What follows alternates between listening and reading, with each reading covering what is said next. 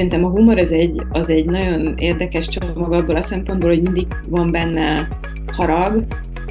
nagyon sokszor van benne agresszió, és közben mégsem pont úgy működik, mint a sima vegytiszta harag és, és agresszió.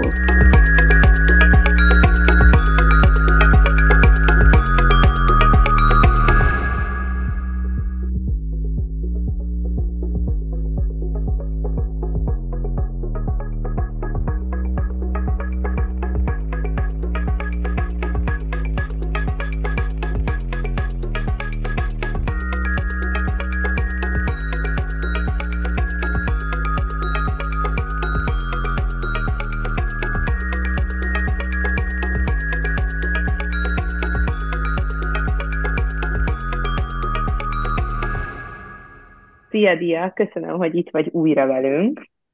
Szia, Anna, és szia mindenki, aki hallgat. um, azért um, um, gyűltünk ma itt össze mi ketten a számítógépünk előtt, mert, mert igazából a sorozatunk ahhoz a szakaszhoz érkezett, amikor egy tök érdekes részt fogunk felvenni, vagy egy, egy tök érdekes témáról fogunk beszélgetni, legalábbis szerintem, mert a, az írásról egy kicsit most elvesztük a fókuszt, és az olvasásé lesz most a, a, a főszerep itt a következő pár percben, mert arra kértünk titeket Ádámmal, hogy a kedvenc könyveitekről beszéljetek egy kicsit nekünk, és mind a kettőtöktől azt kértük, hogy egy könyvet próbáljatok meg kiválasztani, ami azt gondolom, hogy amúgy is egy iszonyú nehéz feladat, de egy kicsit, kicsit kezdjük messzebbről, még pedig onnan, hogy hogy, hogy, hogy milyen olvasó vagy te, vagy mióta vagy te olvasó, hogy lettél te olvasó, és, és mit jelent valójában az olvasás, meg lehet-e, vagy meg tudod-e fogalmazni, hogy mit jelent neked az olvasás? Nagyon régóta olvasó vagyok, és szerintem onnan kezdeném, hogy, hogy a legelső emlékeim nem is onnan, nem is azzal kapcsolatban vannak, hogy én önállóan könyvet olvasok, hanem hogy magnókazettáim voltak, és azokat nagyon szerettem. Amellett, hogy a szüleim is meséltek nekem sokat, de amikor már nem bírtak velem, akkor időnként hangos könyveket hallgattam, és ez, ez azóta is egy nagyon erős része a könyvek, nem is nem, nem tudom, hogy ezt olvasásnak lehet nevezni, igazából ezért hezitálok, de, de szóval hogy így egyszerre történt az, hogy, hogy olvasó lettem a szónak a klasszikus értelmében, és hogy, hogy valahogy rá fügtem egy picit ezekre a, a, a kimondott szóra, meg valahogy így a, a hangzó könyvekre. Ez ilyen, nem is tudom, hát ilyen öt éves korom környéken lehetett, és azóta pedig folyamatosan olvasok, általában egyszerre több könyvet is és mindenevő vagyok, és mindig is az voltam, szóval a science fiction-től és a weird-től a, a tényirodalmig, a riportig, az útideírásig és a magas irodalmig mindent olvasok, és nem szeretem, amikor, amikor ilyen kasztrendszereket csinálunk ebből. Talán ez, ez az, ami, ami a legjobban a legjobban így átfogja azt, amit erről gondolok úgyhogy nehéz is volt most választani. Mm, talán, talán a kicsit esetleges, hogy, hogy mit választottam azért, mert biztos, hogyha egy hónappal később kérdeztek, akkor megint valami más mondtam volna, szóval, hogy mi, mi, azért, azért nekem, vagy hogy én látok, látok összefüggést, hogy, vagy hát kíváncsi hogy mit mondasz, de hogy ami, amit, amit választottál, és a mostani projekted, vagy hát um, írásod között, de hogy uh-huh. olyan érdekes, mert azt mondtad, hogy a, a hangzó szó fontossága, mármint, hogy amikor öt évesen hallgattad ezeket a történeteket, de hogy itt azért mégiscsak valószínűleg így a történetek varázsa az, ami, ami már gyerekként is elkapott minket, vagy elkaphat minket, és nagyon kíváncsi hogy emlékszel az első ilyen történetre, ami, ami ilyen nagyon meghatározó volt, ami így elvarázsolt téged, vagy ami lekötött téged egyáltalán ennyire kicsiként? Először a népmesék voltak, a, emlékszem a 77 magyar népmesétől elkezdve egy, egy cigánymese gyűjteményen keresztül mindenféle műmesékig, na, nagyon sok mindenre, és nagyon sokáig szerintem mesékben is gondolkodtam olyan szempontból, hogy állandóan kitaláltam meséket, és és aztán, aztán később ilyen talán kiskamaszt láttam, amikor, amikor az is nagyon érdekelt, hogy máshol, más földrészeken, más kultúrákban milyen mesék vannak. Szóval ez volt az első, és konkrétan, hogy mi lehetett, melyik népmese, most hirtelen a fehér lófia ugrik nekem be, mint, mint fontos mese, de hát ez biztos, hogy később volt úgyhogy nem is tudom. Magnó kazettáról meg hát ilyen klasszikusok voltak, mint a Bambi, meg a Kis Herceg, meg nem is uh-huh. tudom, szóval ilyen, sem, semmi nagyon meglepő, és hát azokat mindegyiket rongyosra hallgattam. És um, kíváncsi vagyok, hogy azt mondtad, hogy most, most nincs, ugye nem szereted ezt a kasztrendszert, és minden evő vagy. Például még két szokásra vagyok kíváncsi, mielőtt belevágnánk az aktuális könyvbe, hogy mennyire vagy az a fajta olvasó, aki ha nem köti le a figyelmét az első X oldalon a könyv, akkor félreteszi, vagy azért mondom, hogy félreteszi, mert esetleg újra előveszed-e, vagy, vagy nem gyűröd tovább, vagy inkább az vagy, aki akkor is az utolsó mondatig és az utolsó pontig uh, végig magad, és mennyire vagy újraolvasó? Um, sok, azt érzem, hogy sokféle módon tudok olvasni, és nem mindig tudok mindegyik uh, mélységben. Például szóval nem, nem rettentenek el egyáltalán a nehéz könyvek, és, uh, és az, hogyha muszáj egy ilyen nagyon elmélyült ultramaratonként olvasni. Például emlékszem, hogy a világló részleteket is, meg a Bolányónak a 2666-et is úgy olvastam, hogy, hogy nem is csináltam semmit egy hétig talán mindegyiknél, hanem akkor éjjel-nappal, amíg vége nem lett, addig olvastam. De, de sokszor ez, e, nem vagyok olyan agyi állapotban, vagy érzelmi állapotban, hogy ez tudjon működni, és olyankor más az, amit be tudok fogadni, más az, ami, ami működik, más az, ami, amire igényem van. E, például mostanában egyáltalán, szerintem már egy éve egyáltalán nem könnyen olvasok, és uh, például Margaret Atwoodot most el tudom viselni, tehát, hogy nem is csak el tudom viselni, hanem hogy, hogy szívesen olvasom, és hogy, hogy valahogy át tud törni a, ezen a furcsa ilyen fásultságomon, ami, amiben valamiért mostanában vagyok, viszont nagyon, nagyon ilyen nyelvi módon kísérletező szövegekkel valahogy most egyáltalán nem bírok, akkor sem, hogyha jó. Úgyhogy azt szoktam csinálni, nem erőltetek semmit, azt szoktam csinálni, hogyha ha valami egy adott pillanatban nem megy, akkor azt félreteszem, és hogyha valami olyan nyomot hagyott bennem, hogy úgy érzem, hogy, hogy ez csak egy rossz pillanat volt, és egyszerűen nem, nem történt meg az összehangolódás, akkor visszamegyek hozzá. És volt többször is olyan élményem, hogy amiről először azt gondoltam, hogy, hogy nincs meg hozzá a kulcs, nem, nem, nem jó élmény olvasni, az utána elképesztően jó élmény volt. Mm talán emiatt is egyébként abszolút újraolvasó is vagyok, szóval, hogy, hogy szeretek visszamenni könyvekhez, mindig érdekes szembesülni, hogy mennyire mást veszek valamiből észre. Kicsit mindig ijesztő is, hogy rosszabb lesz-e, vagy jobb, mint a, a legutolsó élmény, de, de nagy szerintem ez egy érdekes fokmérője, nem csak a könyvnek is, hanem úgy a, a saját változásaimnak is, úgyhogy abszolút szeretek újraolvasni. És az, hogy azt mondod, hogy most,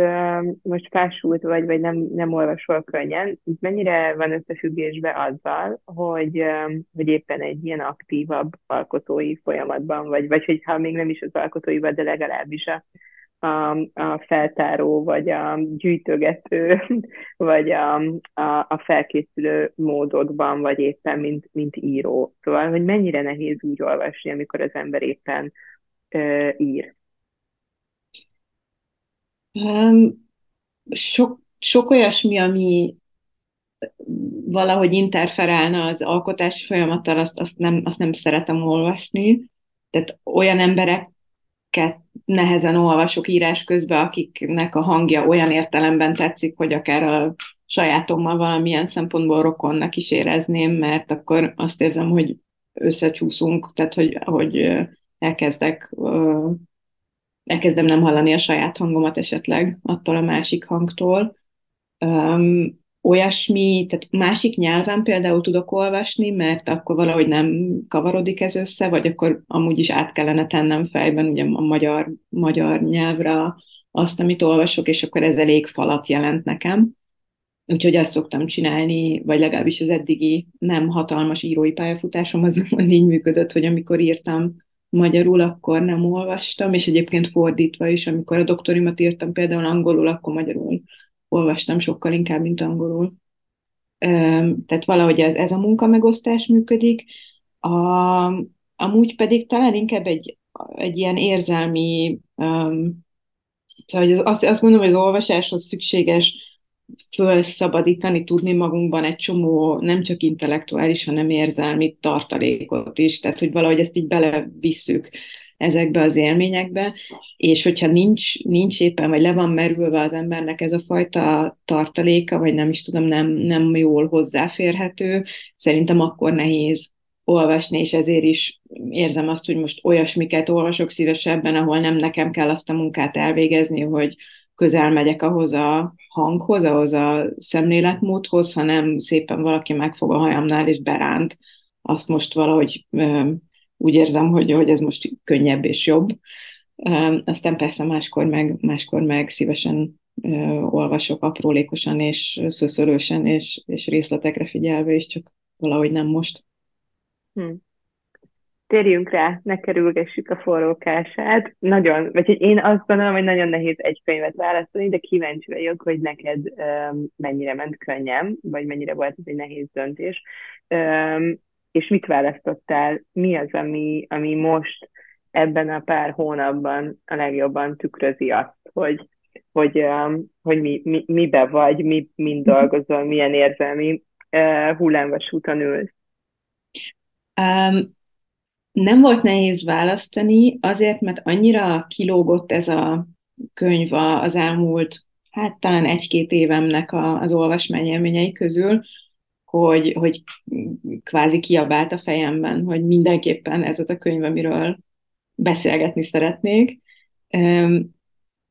Egyrészt, egyrészt talán ezért, másrészt meg volt bennem egy, egy, egy ilyen könnyedségérzés. Ez kicsit olyan, mint amikor elmész Rómába turistaként, és egy darab valamit nézhetsz meg, hogy akkor tulajdonképpen olyan mindegy, nem annyi, annyi jó választás lenne, majdnem művészet rossz dolgot választani annyi jó közül, és valahogy egy ilyen érzés volt bennem, hogy az első 200 jó könyv valami esetleg eszembe jutna, teljesen mindegy, hogy melyiket fogom választani, mert mindegyik jó. Úgyhogy nem, nem stresszeltem ezen a, ezen a döntésen, és a könyv maga pedig egy, egy kortárs vietnámi amerikai szerzőnek, a Viettan Nguyen nevű szerzőnek a Szimpatizáns című regénye, ami egy kommunista alvóügynökről szól, aki, aki Saigon bukása után a vietnámi háború végén Amerikába megy a, a főnökével, és, és valahogy egyrészt megpróbálja feldolgozni azt, azt, ami történt, tehát azt, hogy, hogy szakadt országot, hogy meghalt több millió ember, és és egy teljesen idegen helyen kell összeraknia újra az életét, másrészt meg, meg egy nagyon okos és nagyon vicces, főleg nagyon vicces ilyen betekintés abba, hogy milyen úgy élni, hogy igazából senki nem tudja, tehát a legjobb barátja sem tudja meg, egyáltalán az életben senki nem tudja az ő valódi kilétét, tehát azt, hogy ő, ő egy, egy ilyen alvósejt tulajdonképpen, tehát egy kommunista ügynök, és aztán, hogy mi történik ezzel, amikor, amikor visszatér Vietnámba, és fogságba esik, és, és, és valahogy szembesítenie kell az életének az amerikai, meg a vietnámi, a kommunista és a nem annyira kommunista felét, akkor mi történik vele. Erről szól a könyv. Nagyon, nagyon kíváncsi vagyok arra, hogy a humor, mert hogy te is azt mondtad, hogy vicces, vicces jelenetek, helyzetek, párbeszédek vannak a, a könyvben, és hogy a humor az, az, az meghatározó része ennek a történetnek, és kíváncsi vagyok, hogy ez ezt mennyire érezted kényelmesnek, mennyire volt egy ilyen, mit érzel, hogy miért volt ez fontos egy ilyen könny, szóval, hogy így, így kikönnyít egy kicsit, mert hogy azért itt a háború, meg a háború okozta uh-huh. hát nem is tudom, minden, amit egy életben egy háború okozhat, meg egy családban, meg kapcsolatokban. Szóval, hogy, hogy itt, itt miért, miért volt fontos a, a humor, és hogy kíváncsi vagyok, mint, a, mint, mint író véleményére is, hogy te is hasonló témával foglalkozol, nyilván nagyon más műfajban, ugye? A műfajról már beszéltünk az előző részben, hogy, hogy nem egészen pontosan lehet még egyelőre meghatározni, hogy mi lesz ez, mert hogy nagyon sok tény iroda, vagy hogy, hogy napló részletekkel, interjúkkal ö, ö, dolgozott fel a témát. Szóval, hogy a humor, humornak mennyire van itt helye, vagy mennyire ö, volt neked ez ö, otthonos, jó érzés, ö, mennyire érezted ezt, hogy szükséges ehhez a témához, ez, ennek a témának a feldolgozásához ez a fajta humor? Szerintem elképesztően fontos. Én most lehet, hogy ez csak a mostani lelkiállapotomat tükrözi, vagy azt, most tartok ezzel, de azt, azt érzem, hogy, hogy semmi más nem tudok, ami ennyire fontos lenne. És azért talán, mert szerintem a humor az egy, az egy nagyon érdekes csomag abból a szempontból, hogy mindig van benne harag, nagyon sokszor van benne agresszió, és közben mégsem pont úgy működik, mint a sima vegytiszta harag és, és agresszió. Szóval hogy valahogy a humor meg tudja azt csinálni, hogy, hogy nem úgy frontális, mint hogyha egyszerűen a nyers módon megemésztetlenül visszanézne a tükörből az, amit az ember érez, hanem, hanem van benne egy csavar egyrészt, másrészt pedig az is nagyon érdekes, hogy hogy mi az, amit meg lehet, tehát hogy mi, milyen eszközökkel mit tudunk megmutatni. És picit azt érzem, hogy amit kicsit én tudok arról, hogy, hogy milyen érzés egy háborúnak a, a közelében lenni, a, egyrészt az, azokon az embereken, akikkel én folyamatosan kapcsolatban vagyok, és azt látom, hogy a, hogy a humor az, ami egyrészt, ami méltóságot is tud adni vicces módon, ezekben a helyzetekben nekik, szóval, hogy, hogy egy ilyen nagyon győzedelmes eszköz tud lenni a fekete humor, azt látom. Meg annak egy ilyen jó jelzője, hogy hiába van, vannak esetleg szétes, vagy hiába küzdenek beláthatatlanul nagy dolgokkal, ezért ettől függetlenül valahogy van legalább egy kis része az én lyuknak, ami nyerésre áll. Szóval, hogy ezt nagyon szeretem benne, másrészt meg meg volt egy olyan érzésem, amikor ez az egész elindult februárban a, a Orosz, Oroszország megszállta Ukrajnát, és akkor az, az volt az első pár hónapnak a tanulsága nekem így személyesen, hogy, hogy azok a, az elemzések, vagy az, az, a, az a fajta ilyen, ilyen komoly fogalmi munka, meg mindenféle politikai elemzések akár, vagy, vagy ezek az ilyen politikai modellező műfajú dolgok, amik így előzönötték a, a, hát nem csak az internetet, hanem nyomtatott sajtót is, tehát az egész médiát, hogy, hogy egy ponton inkább egy na- nagyobb részük, ami ugye a nem, nem jó minőségű részük, az tényleg olyan volt, mintha ugye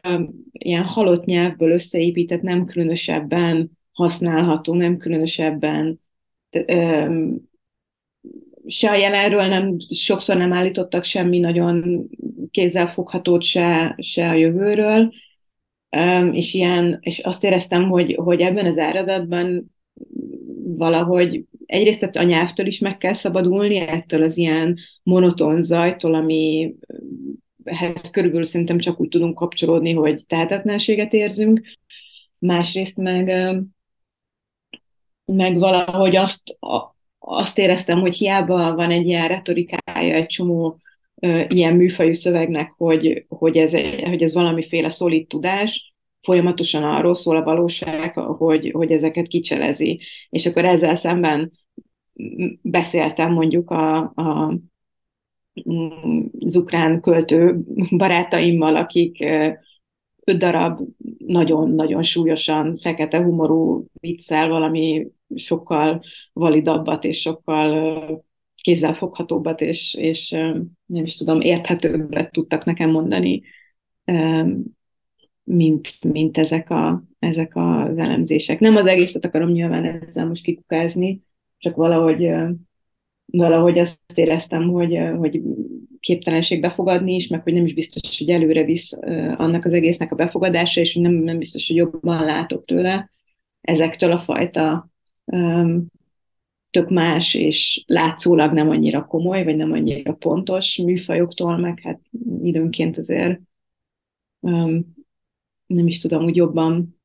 az ember, embernek jobban a helyén marad a realitás érzéke is, meg így, mint egy kés, így át tud vágni, vágni egy csomó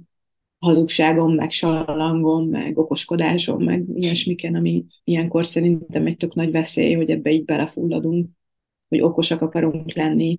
ahelyett, hogy inkább érteni akarnánk, vagy nem is tudom, nem tudom, hogy mondjam ezt most ilyen ennél hmm. pontosabban. Ahhoz, ahhoz, hogy értsük, vagy hogy, um, vagy hogy érezzük, vagy nem is tudom, ahhoz például a, a, a könyvek is, a szép irodalom is nagyon sokat adhat, mm. vagy hogy, um, és hogy ugye az irodalom is sokat hivatkozik úgy a háborúra, hogy nincs nyelve rá, nem volt rá mm. nyelve az első és a második világháborúra sem, és hogy nem lehet egészen egyszerűen megírni a, aki visszajön a frontról, vagy aki, aki ott marad a fronton annak a, az életét, mert egészen egyszerűen akkor a sok, és akkor a tragédia, ami történik. És hogy itt, itt most felmerült bennem, hogy neked is, neked gyakorlatilag most az is egy feladat, hogy egy nyelvet találjál annak, ami, amit le szeretnél írni, vagy amit el szeretnél mesélni. És, és kíváncsi vagyok, hogy például, hogyha most erről beszélünk, a, a, a könyvről beszélünk, hogy mennyire mhm. segítség neked az, hogyha, hogyha háborús történeteket, szép irodalmat olvasol, vagy mennyire próbálod ezt is pont úgy kizárni, mint mondjuk azokat a hangokat, amik hasonlóak a tiédhez, mhm. vagy, vagy úgy érzed, hogy nagyon szereted őket, mert hogy bezavarnak, vagy átmossák a te nyelvedet. Az elején, az első pár hónapban, ami kicsit képes voltam olvasni, az csak háborús szöveg volt. Szóval Szarajevó ostroma alatt ott dolgozó antropológust olvastam, haditudósítókat, főleg, főleg boszniai háborús haditudósítókat, rengeteg ukrán ukrán háborús anyagot így az elmúlt nyolc évből, szóval hogy valahogy ez, ez volt az egyetlen, ami ment, egyszerűen azért, mert valahogy semmi más nem érdekelt annyira, hogy figyelni tudjak rá. És aztán ez szerencsére elmúlt, egy pár hónap alatt ez kicsit, kicsit így letisztult, és valamikor akkor tájt olvastam meg kétszer is ezt a szimpatizást, meg aztán van ennek egy folytatása, ami magyarul szerintem nincsen, angolul az a címe, hogy The Committed, szóval hogy az, az elkötelezett. Um, és ezek is egyébként um, olvastam is, de, de egy nagyon zseniális um, színész csinált belőle hangos könyvet angolul, és, és akkor elég sokat hallgattam őket, mind a két regényt. Szóval, hogy ez is valahogy így kicsit így visszacsatol a, a, ahhoz, amivel kezdtem, hogy könnyebb volt nekem valahogy most, most is a hangos könyv, mint a, mint a, a konkrét papírkönyv. És nem keresem most ezeket a szövegeket, biztos lesz majd az írásnak olyan szakasza, amikor, amikor ez fontos lesz újra, de, de valahogy most most nem, nem, azt hiszem, azt se csinálom, hogy egyáltalán nem olvasom őket, meg azt se, hogy kifejezetten ezeket keresem, szóval most ennél egy picit ilyen lazább olvasó vagyok, mert épp nem úgy olvasok, hogy keresek valamit, hanem akkor olvasok, amikor tudok az életemben lyukokat csinálni arra, hogy olvassak, tehát hogy nem, nem része most egy ilyen, most tudom, kutató munkának, vagy rákészülésnek az olvasás, viszont abban nagyon igazad van, hogy, hogy nyelvileg ez egy tök nehéz kérdés, hogy hogyan lehet ezt az egészet megfogni, és azt hiszem az én esetemben nem is azért, mert mert a hadszintérnek a traumájáról akarnék beszélni, mert arról közvetlenül azt hiszem, hogy nem szeretnék. Nem gondolom, hogy azt, tehát valahogy oda én nem szeretnék most nyúlni úgy, hogy én nem vagyok ott még se haditudósítóként, se civilként, sehogyan. Úgyhogy azt szeretném inkább valahogy elkapni, ahogyan ezek a hullámok így ki, ki kerülnek a, a konkrét háborús területeknek a, a, a medréből, vagy nem is tudom, a, a központjából, és, és ilyen egészen váratlan módon mindent megváltoztatnak mindenhol máshol is. Szóval, hogy valahogy ezt szeretném elkapni, és amihez leginkább nehéz nyelvet találni most, azt érzem, az a, az a harag, meg szóval, hogy,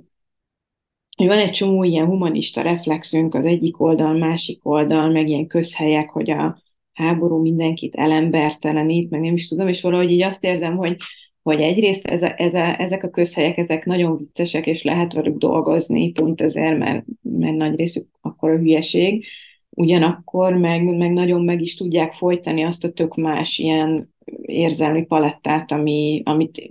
hát azt nem tudom, nem akarok senki nevében nyilatkozni, de én biztos, hogy olyan dolgokat,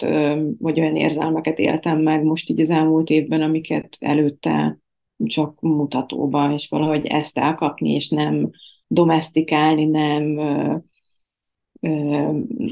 nem elvenni az élét ezerféle módon. Azt hiszem ez az, ami, ami most, most foglalkoztat, hogy ezt hogy lehet jól megcsinálni. És ebben jó volt egyébként ez a szimpatizás, hogy lehet, hogy ezért is fogott meg engem most ennyire, mert azt éreztem, hogy, hogy ez a, ez a cinikus, ilyen nagyon okos, de, de ugyanakkor mégse, mégse ilyen, um, nem is tudom, nem ilyen analitikusan, nem ilyen túlbonyolítósan okos, hanem, hanem frappánsan és bátran és nagyon-nagyon élesen okos hang, meg a pofátlan viccessége, az, az valahogy kicsit felszabadító volt nekem. Aztán, hogy ebből mi lesz, azt nem tudom, de, de valahogy ez, ez, ez nagyon tetszett ebben a regényben. Nagyon köszönöm, Dia, mert én, én a hatásodra már megvettem ezt a könyvet, és el is kezdtem, úgyhogy nagyon remélem, hogy aki most hallgatta, ezt a pár percet, akkor ők is kedvet kaptak hozzá. Én nagyon ajánlom, hogy Dia is nagyon ajánlja. És hát a továbbiakban pedig ott fogjuk majd folytatni, hogy hogy sikerül most mindez, amit, amit most így előre jeleztél, vagy hogy hol tartasz éppen, és hogy halad a, a munkával. Azt is nagyon várom már, nagyon kíváncsi vagyok rá, úgyhogy jelentkezem hamarosan, és addig pedig nagyon jó munkát és, és pihenést is neked azért. Szép estét. Köszönöm. Köszönöm. Szépen. Köszönöm neked is. Köszönöm. Szia, szia. Ja.